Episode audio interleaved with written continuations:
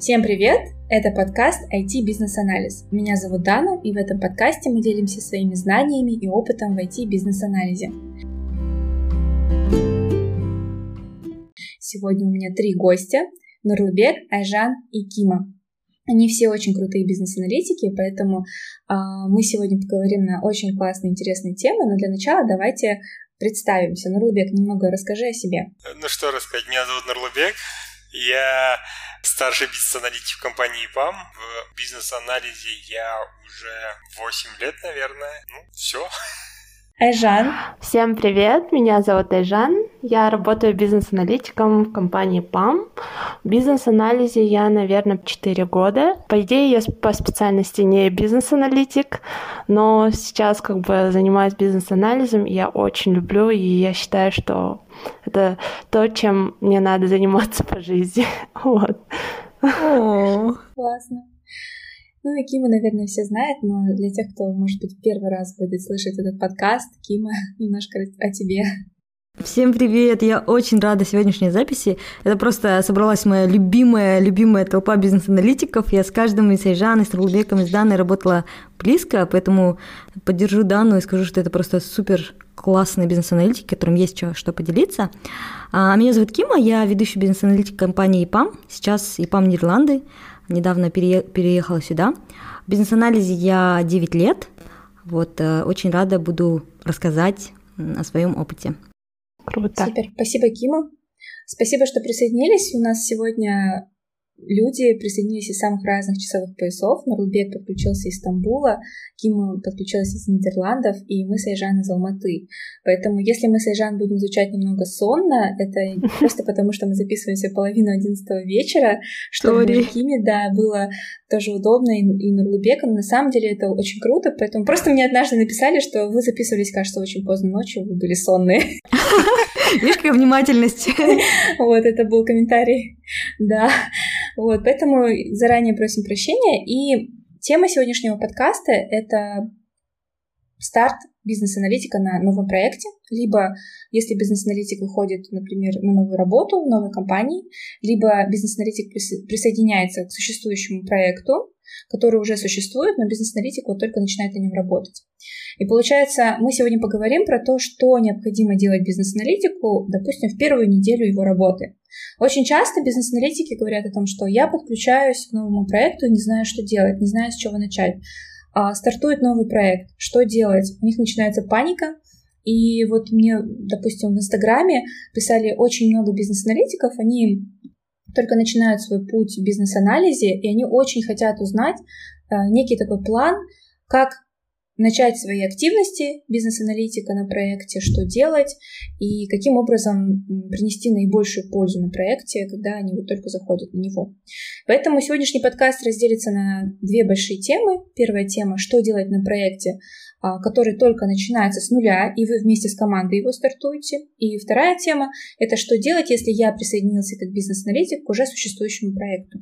Поэтому давайте начнем с того, что вот вся команда и вы как бизнес-аналитик начинаете новый проект. Проекта до этого не существовало, еще ничего нет. У вас есть только, не знаю, там, домен, есть определенные какие-то документы, которые там были на пресейле, допустим.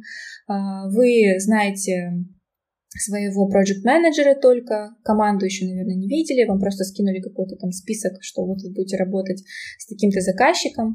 Давайте порассуждаем, что необходимо сделать, и каждый расскажет о том, какой план он видит перед бизнес-аналитиком на новом проекте. Ты, Нурлубек, как раз-таки первый начал говорить. Я реально, кажется, очень давно не начинал проект. Я, ну, как бы с нуля, чтобы проект начинался. Ну, обычно эм, нужно...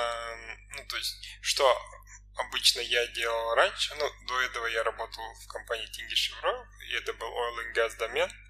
А, и, как бы... работал, in, ну, скажем так, in-house бизнес-аналитиком, да, не как в и пэ а эм, когда ты идешь в какую-то другую компанию и э, делаешь проекты там, а делаешь проекты для, для компании как бы у себя. Э, самое первое, это нужно было, э, ну, самое-самое первое, это нужно познакомиться со стейкхолдерами, сделать какой-то э, очень high-level грубый там stakeholder анализ, какой-нибудь map, там onion diagram, ну, в любом виде, чтобы понять, кто твои стейкхолдеры, и понять, наверное, кто из них, там, скажем, самый важный, самый главный, кому ты будешь сходить с вопросами, кто... Ну, если, если как бы сейчас, ну, как бы, я, в то время я еще делал проекты в waterfall модели, и, так, и не было такого, как бы, product, понятия product owner. И надо было понять, кто из стейкхолдеров, как бы, будет, э, скажем так, главным источником требований и, как бы, тем, кто сейчас называется product owner. Э, ну, и максимально быстро попытаться изучить документацию по, ну, быстро и good enough изучить документацию по домену.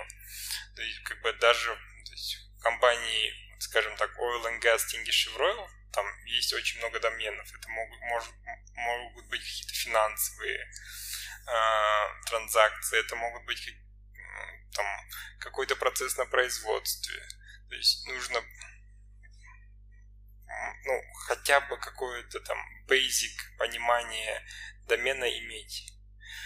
Ну, обычно вот с этого начиналось, ну, плюс еще, как бы, нужно максимально получить все документы, которые были на этом проекте, ну, все артефакты, которые произведены до тебя, и, и их изучить. Это могут, может быть какой-то там project charter, я не знаю, это может быть какой-то там... Ну, если первым зашел какой-то технарь, это какой-нибудь, может быть, какой-нибудь там high-level архитектурная диаграмма, которую там технически нарисовали. Ну, все что угодно, потому что в будущем это все может там помочь понять, откуда это все началось и какой, как бы, изначальный план был для, для этого продукта. Наверное, ну, наверное, Наверное, пока все. Давайте послушаем э, Айжан и Хамбат. Айжан? Ну, у меня лично никогда не было опыта того, что я начинала проект. В принципе, был очень такой малюсенький опыт, когда, ну, до и пэм я работала в другой компании. Я только могу рассказать про свои ошибки. То, что мы начинали проект, и, как бы, я еще, как бы, не была опытным бизнес-аналитиком, не знала теорию, да, как начинать, что делать. Соответственно, я пришла к заказчикам, я просто, мне просто сказали, вот, все требования узнавай у этого человека. Я пришла к этому человеку и просто начала спрашивать все функциональные требования, там, что надо делать, как надо делать, ну, как бы, основные процессы. И все, пошла и эти требования передавать разработчикам. А потом мы в ходе разработки сто раз меняли э, функционал, там что-то добавляли, еще что-то новенькое появлялось, потом надо было переделывать, что уже сделали. Короче, была одна неразбериха. И, в принципе, после, когда уже начала изучать теорию, что, и понимаешь, что ты забыла такие основные вещи, как надо начинать, например, с видения, да, а, там, какой там а, бизнес-нид, да, какие требования, там уже, как бы, начинать а, с high-level, да, понять вообще, в чем проблема, что мы решаем. Ну, как бы, вот такие основные вещи не узнала, не узнала, кто наши юзеры, ну, как бы, как они будут работать и так далее, просто перешла сразу на функциональные требования, то есть, как бы, не туда пошла, то есть, как, как говорят в теории, там, уровни требований, да, надо начинать бизнес-требований, потом функциональные, там, юзер-требования и так далее. То есть я так не пошла, и я думаю, это была основной ошибкой моей. И также я не делала никакой стейкхолдер-анализ, то есть упустила некоторых стейкхолдеров, которые, например, могли бы дать хорошие инсайты, там какие-то недочеты подсказать. Вот. Могу рассказать о, о вот таком неудачном опыте.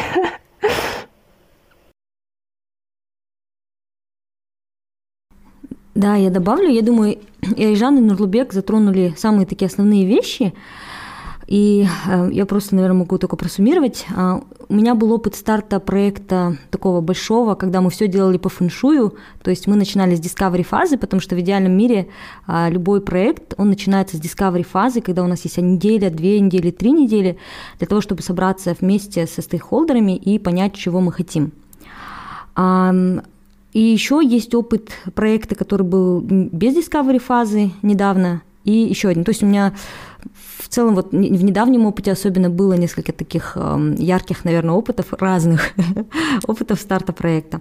И мне кажется, у нас, кстати, есть в WIPAM Discovery Framework, я вам скину ссылку, те, кто работает в WIPAM, могут почитать, мне кажется, это очень хороший summary того, как начинать проект бизнес-аналитику, но основываясь на своем опыте, если вот как бы абстрагироваться, да, от каких-то темплейтов, мне кажется, есть четыре основных момента, которые вот я и Жанна, и Нурлубек затронули, да. Первое – это домен. То есть первое, вам нужно понять, в каком домене вы будете оперировать.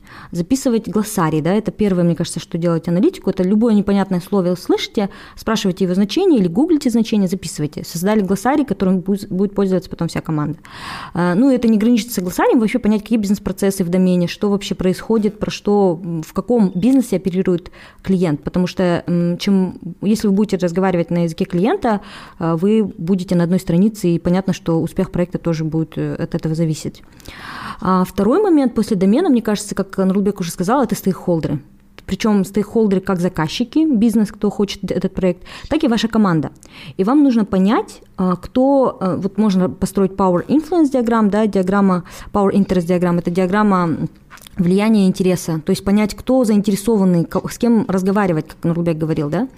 Ну и этим не ограничится, потому что вам нужно понять не только стейкхолдера бизнеса, но еще и команду. А с кем вы будете коллаборировать на начальном этапе, например, кто будет solution архитектором, кто будет ю экс, кто будет кью эй, кто будет delivery менеджером. То есть понять вообще, как вы будете, там, кто ваша команда.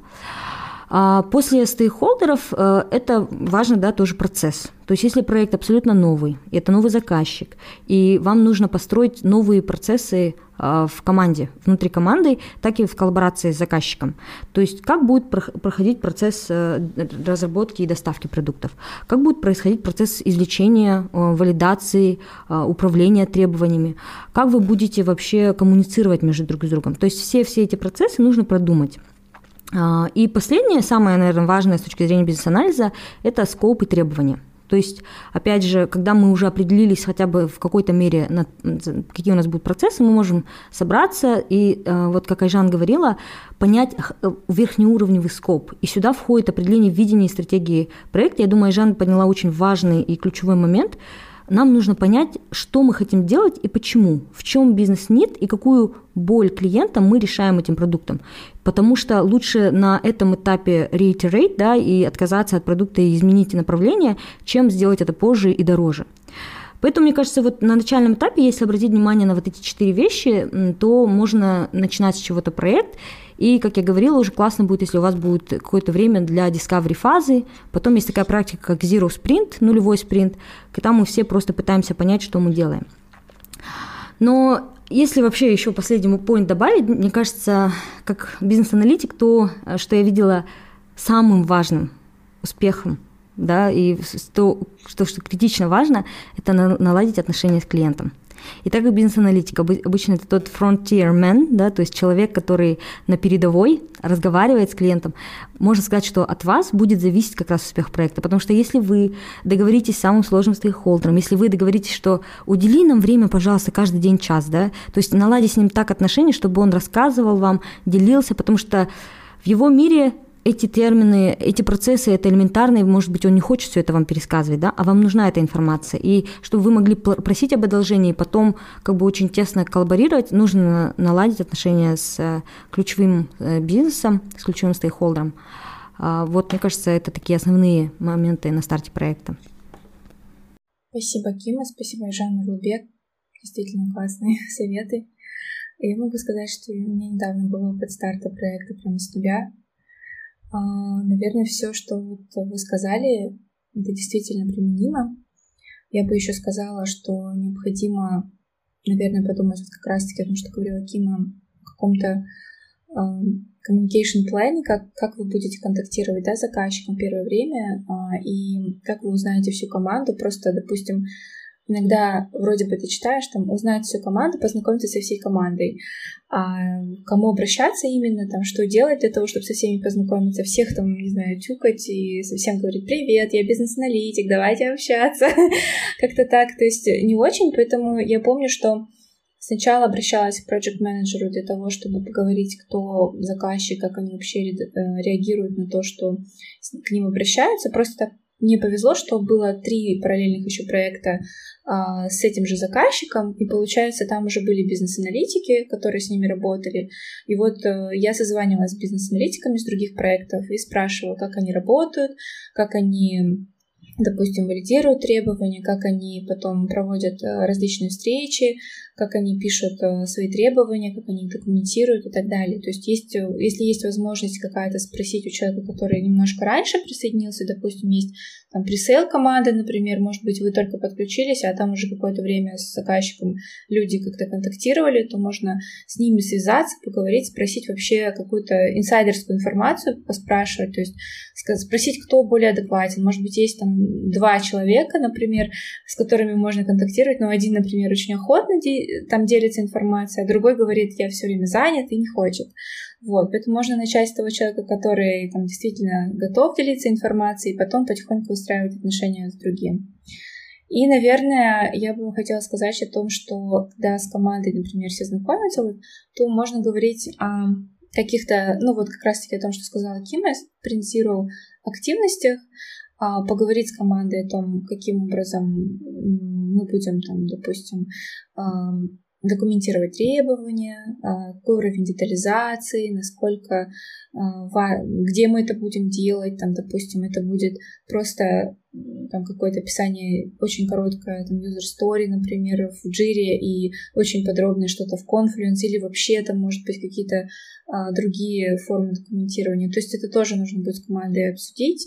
Как раз-таки можно а, собрать какой-то некий митинг, на котором можно с ними встретиться, познакомиться, поговорить, а, поговорить, как это все будет проходить, какие нам митинги нужны и так далее. Ну, возможно, как-то так сделать. Вот. Может, есть комментарии у вас какие-то? Да, кстати, я хотела добавить, ну, абсолютно согласна, все валидно. И еще вот что мне пришло на ум, mm-hmm. это большая, большая работа, да, это много всего в начале проекта. И здесь важно помнить, что вы не один. То есть, мне кажется, важно коллаборировать с той командой, которая у вас есть. Это delivery менеджер, scrum master, там кью эй-лиды, разработка лиды и так далее, ю экс. И вместе выстраивать эти процессы. Мне кажется, вот как аналитик, наверное, мы обычно те люди, которые там такие, наверное, как я говорила, да, наиболее экстравертированные, да, и, может быть, есть, будет такое желание взять что-то на себя, но мне кажется, вот на моем опыте все зависело от успеха команды как в целом.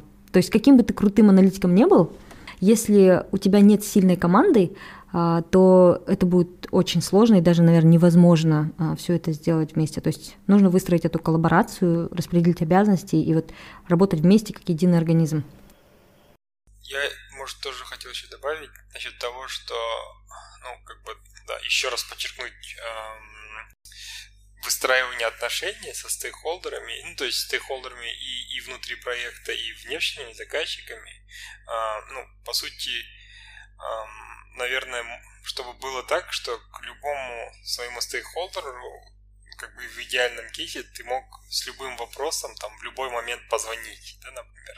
То есть сейчас, в наше время, как бы, люди все меньше и меньше звонят, и такой, скажем так, возможность позвонить — это такой, такой индикатор, э, что ты да, к этому человеку там, с ним хорошо, близко общаешься. Там, а то обычно люди там, в, комму... э, в мессенджерах, либо там, в имейле общаются.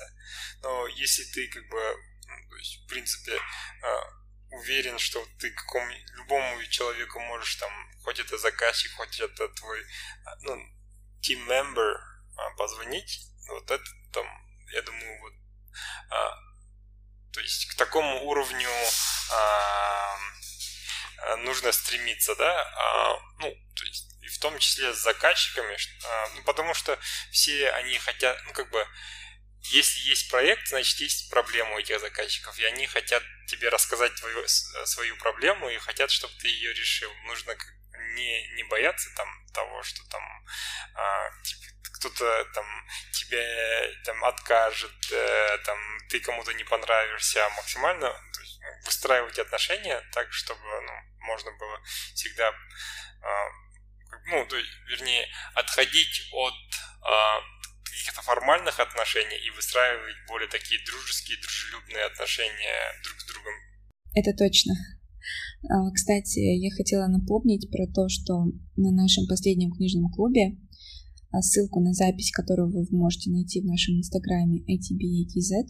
Там вот как раз-таки есть немножко про выстраивание формальных и неформальных отношений. Роберт Фицпатрик очень хорошо пишет в своей книге «Спроси маму», и в предыдущих двух выпусках подкаста мы говорили про это, про выстраивание формальных и неформальных связей. Поэтому, если интересно, послушайте. Нурлубек как раз классную тему затронул. Обязательно послушайте. И еще я хотела сказать, что в пятом выпуске подкаста, нашего подкаста ай ти би, разбор кейсов «Как вести себя бизнес-аналитику», Надя задает пару вопросов про начало проекта. Их тоже можно переслушать в самом начале выпуска. Кима подробно отвечает. Там немножко, наверное, в другом контексте это все произносится, но в целом тоже очень много хороших советов, поэтому, пожалуйста, послушайте.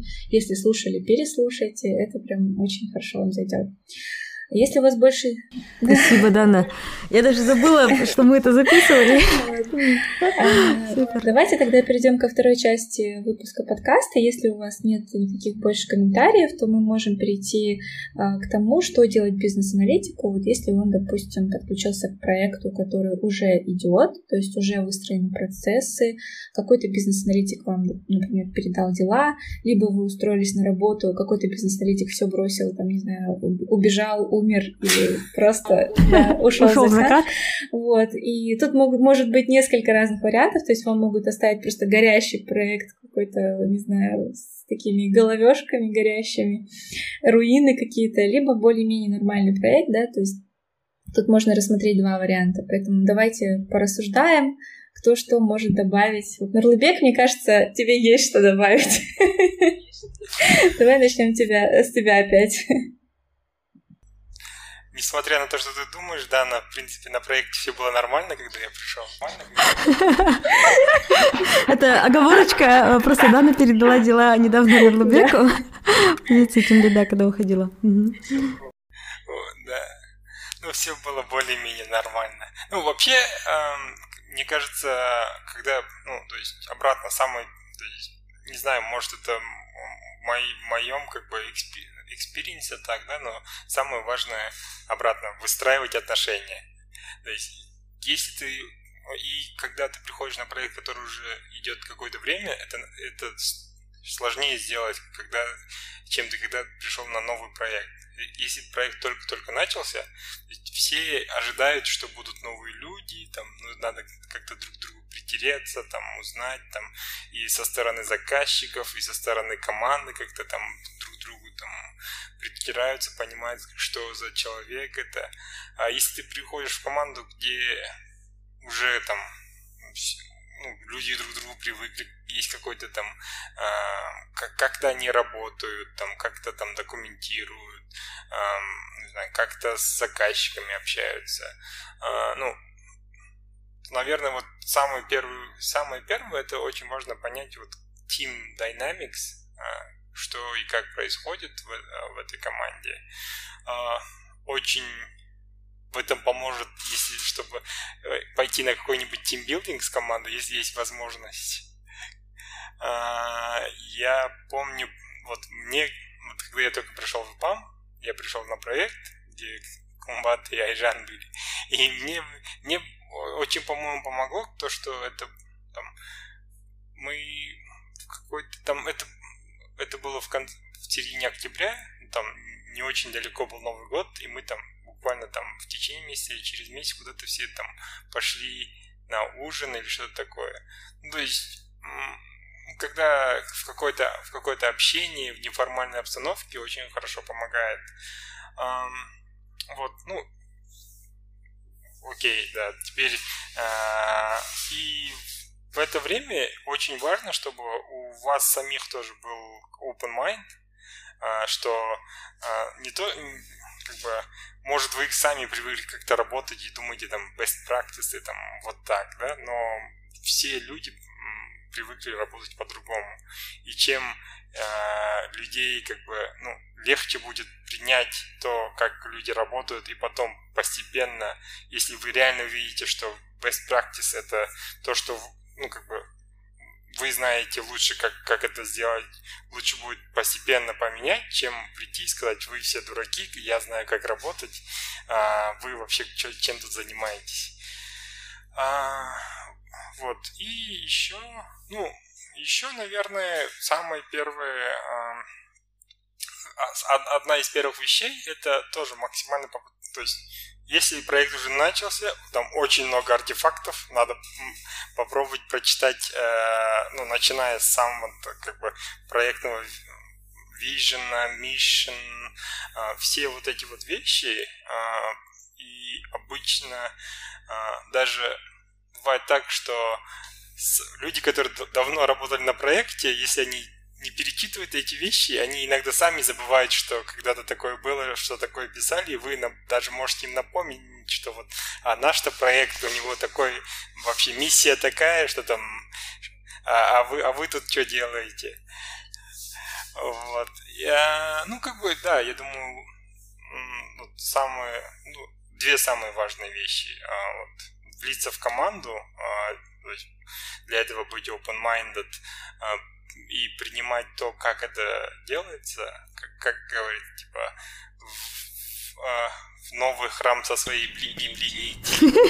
А, да, и, и второе, как бы, посмотреть, как бы, документацию, и если, там, скажем, вы у кого-то перенимаете дела, лучше всего будет, если вы, ну, в моем опыте обратно, если вы сначала что-то почитаете, сами подумайте и, и будете задавать уточняющие вопросы, чем, как бы, вы придете и скажете: а вот расскажи мне про что это, как бы, что это за проект, потому что там половину вещей человек будет рассказывать то, как уже привык, там какой-то свой язык, какие-то свои термины, там акронимы, и вы не будете понимать. А, вот я, ну, вот мой, мои два два поинта.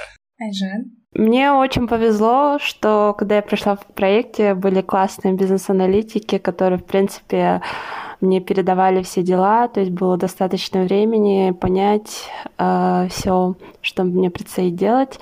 Ну, э, в целом, э, у меня был такой фидбэк, что я очень, как бы, быстро влилась в проект и, как бы, уже через месяц могла уже нормально все понимать и выстраивать требования. Ну, я... Мои типсы, да, как можно там быстро влиться, это первое, конечно, ну, понять, кто твои стейкхолдеры, да, например, сразу узнавать, кто продукт-оунер, какие ребята, да, какая разработка, у кого что можно спрашивать, кто какой, то есть какие-то личные качества, может быть. Также, помимо стейкхолдеров, понять, конечно, процессы, как вообще проект работает, какие роли есть, какие команды есть, agile, не agile, если agile, то какой, какие церемонии, как часто происходит и так далее, то есть прям понять, как все работает. Также, как Нурлубек сказала, это выстроить отношения, да, то есть по мне, самое важное — вообще не стесняться. То есть даже если тебе кажется, что ты задаешь самый тупой вопрос, как бы задавать его как есть. И, как бы, я, если честно, вначале немного стеснялась задавать вопросы, но потом, как бы, когда, как бы, на мой любой вопрос все начали серьезно отвечать уже, как бы давать нормальные ответы, тогда я поняла, что, в принципе, может быть, мои вопросы не такие уж тупые, и, и уже начала у меня, я такая, ну, я пришла в проект, соответственно, у меня много вопросов, ну, пусть все потерпят, и вот, и продолжала задавать вопросы, и вот самое главное — не стесняться этого. А также... Э- в целом, да, понять э, домен, э, куда я попала. Например, если это совсем для тебя новый домен, конечно, тебе лучше какие-то, может быть, базовые знания получить, там, YouTube хотя бы посмотреть, э, что такое финансы, если вы не знаете, да, что, э, терминологию в финансах. И после того, как ты поняла домен, конечно, уже надо понимать специфику проекта, как Нурлубек сказал, видение, да, к чему там компания стремится, какая у них стратегия.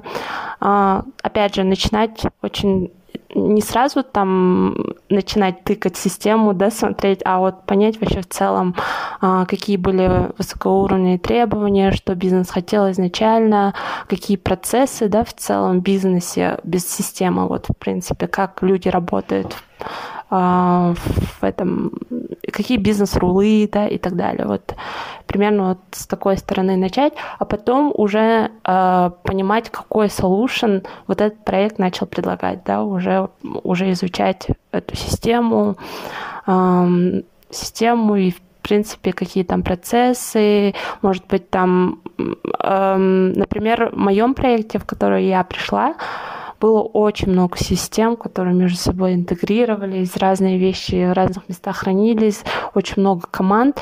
И для меня это было как бы, ну, как бы очень сложно все понять разом, да. И, соответственно, для меня легче было тогда уже параллельно рисовать какие-то диаграммы. Например, даже это может быть просто какие-то кубики, треугольники, но просто чтобы понимать, что с чем взаимодействует. Ну, как бы, эм, и, соответственно, можно уже, например, если там взаим... ты нарисовала эту диаграмму взаимодействия, и можешь там же уже человечков рисовать, типа, тут responsible вот этот, или вот этого можно там спросить вот это. Ну, как бы вот для себя чисто какой-то mind map сделать, э, я думаю, очень помогает. И, соответственно, и дальше, да, и как также важно, думаю, узнать, как коммуницировать с каждым человеком. Например, кто-то любит там имейлы, да, кто-то любит там чатики, кто-то только face-to-face, например, общается. То есть вот такие вещи тоже. И, например, как, какому стейкхолдеру что можно говорить, что нельзя говорить. Например, кто-то может быть too sensitive, да, какие-то. Ну, например, если я неформально что-то начну говорить, там, а кто-то любит неформальность. Вот такие вещи, я думаю, тоже важно узнать заранее, если есть человек, который подскажет. Вот.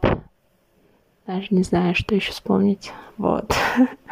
Пока вот. Мне очень откликается то, что и Нурлубек сказал, и Айжан говорила, особенно про то, что надо не бояться задавать вопросы. Знаете, я всегда думаю, it's a privilege, да, это ваша привилегия в начале проекта задавать вопросы.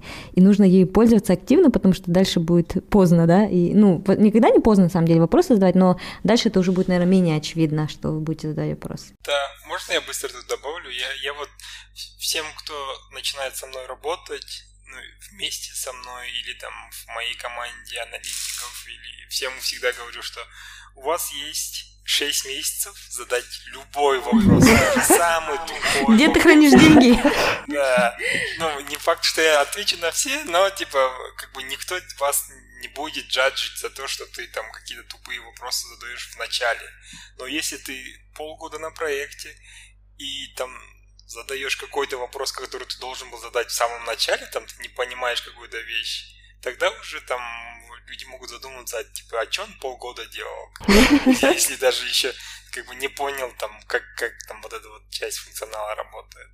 Вот, и да, когда приходишь в самом начале, как Мат сказала правильно, как бы это такая привилегия, что никто тебя не будет как бы э, судить за то, что ты какие-то э, вопросы задаешь, для кого-то уже элементарные, но все понимают, что как бы ты только пришел, и обычно люди как бы take, will take their time, чтобы тебе помочь, чтобы тебе рассказать, э, а если ты потом будешь задавать эти вопросы потом, это будет людей уже раздражать, ну там, условно, через шесть месяцев, например.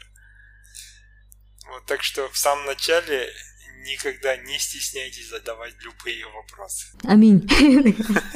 Кима, что еще есть добавить? Я думаю, что и Айжан, и Нурлубек все покрыли. Я просто хочу добавить, что первое, что нужно сделать, когда ты приходишь на проект, это составить себе онбординг-план. В идеале, конечно, этот онбординг-план должен быть уже на проекте, и вам лид команда аналитиков может быть рассказать, представить его и показать, как это, что будет проходить. Если нет, то ничего страшного. Садитесь, сами себе накидывайте онбординг-план, топики, которые вы хотели бы узнать на проекте, выписать себе сначала ресурсы, да, откуда вы можете узнать эти топики. Может быть, это из какой-то проектной документации или тренинги, как Айжан сказала, там на Ютубе посмотреть, да, какие-то ссылки, указать себе контакты, у кого, у кого, кому вы можете свои глупые вопросы задавать, да, и кого доставать своими вопросами первое время, и дату примерно, когда вы хотите каждый из этого акшена, из своего онбординг-плана закончить. И мне кажется, это даст такую структуру, и это вам даст какое-то ощущение, что вы можете куда-то идти и вливаться в проект. И можно по этому плану пройтись, например, с лидом аналитики, да, или попросить у него что-то добавить, дать фидбэк на этот план, и уже потом нырять. Потому что, мне кажется, в начале проекта это может быть overwhelming, то есть это может слишком вас...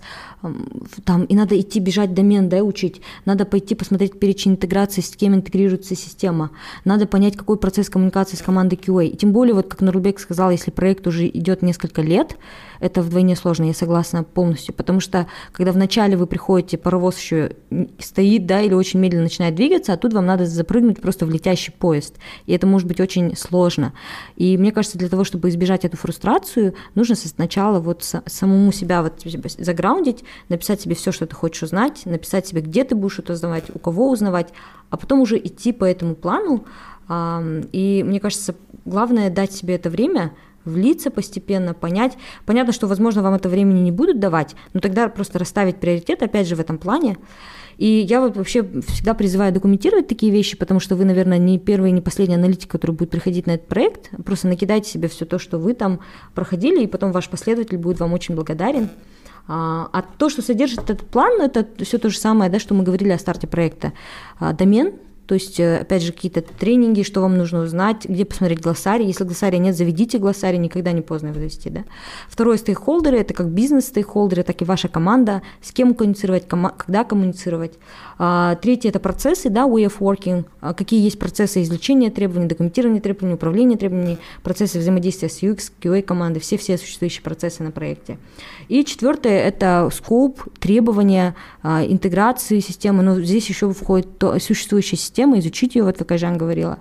И, наверное, единственное отличие между стартом проекта и когда вы приходите на существующий проект, это что будет намного больше информации, когда вы пришли на существующий проект. И вам, наверное, уже надо будет, вот, как Нурлубек классно сказал, не идти со своей Библией, да, а пытаться подстроиться и сначала слышать, да, услышать, понять, что происходит, прежде чем торопиться и делать выводы, потому что, мне кажется, вся красота профессии бизнес-аналитика – это то, что нету однозначных, одинаковых ответов. Ну и в любой профессии, наверное, да. Даже если вы считаете, что это абсолютная правда, и это вы сто раз так делали на всех предыдущих проектах, в проектах, конкретно на этом проекте это может не подойти, поэтому сначала влиться, понять, пройтись по своему онбординг-плану, по всем дедлайнам, да, которые вы сами внутри себе поставите, а потом уже подумать, что можно улучшить. Спасибо, ребят. Если честно, то мне и добавить нечего, и мы еще running out of time, поэтому спасибо большое, коллеги, что вы подключились, потратили свое время на этот подкаст. Я со своей стороны хочу напомнить всем слушателям подкаста о том, что у нас есть теперь телеграм-чат, в котором можно писать все темы будущих би и, Lean Coffee, встреч наших. Мы можем обсудить там какие-то ваши вопросы, вы можете скидывать туда свои кейсы, и там все ребята а, с нашего би и кей зет комьюнити сидят, поэтому вы можете тоже туда писать. Классная да, туса, приходите! Туса, да. Подписывайтесь на Instagram эй ти би эй джи зет и на Telegram-канал.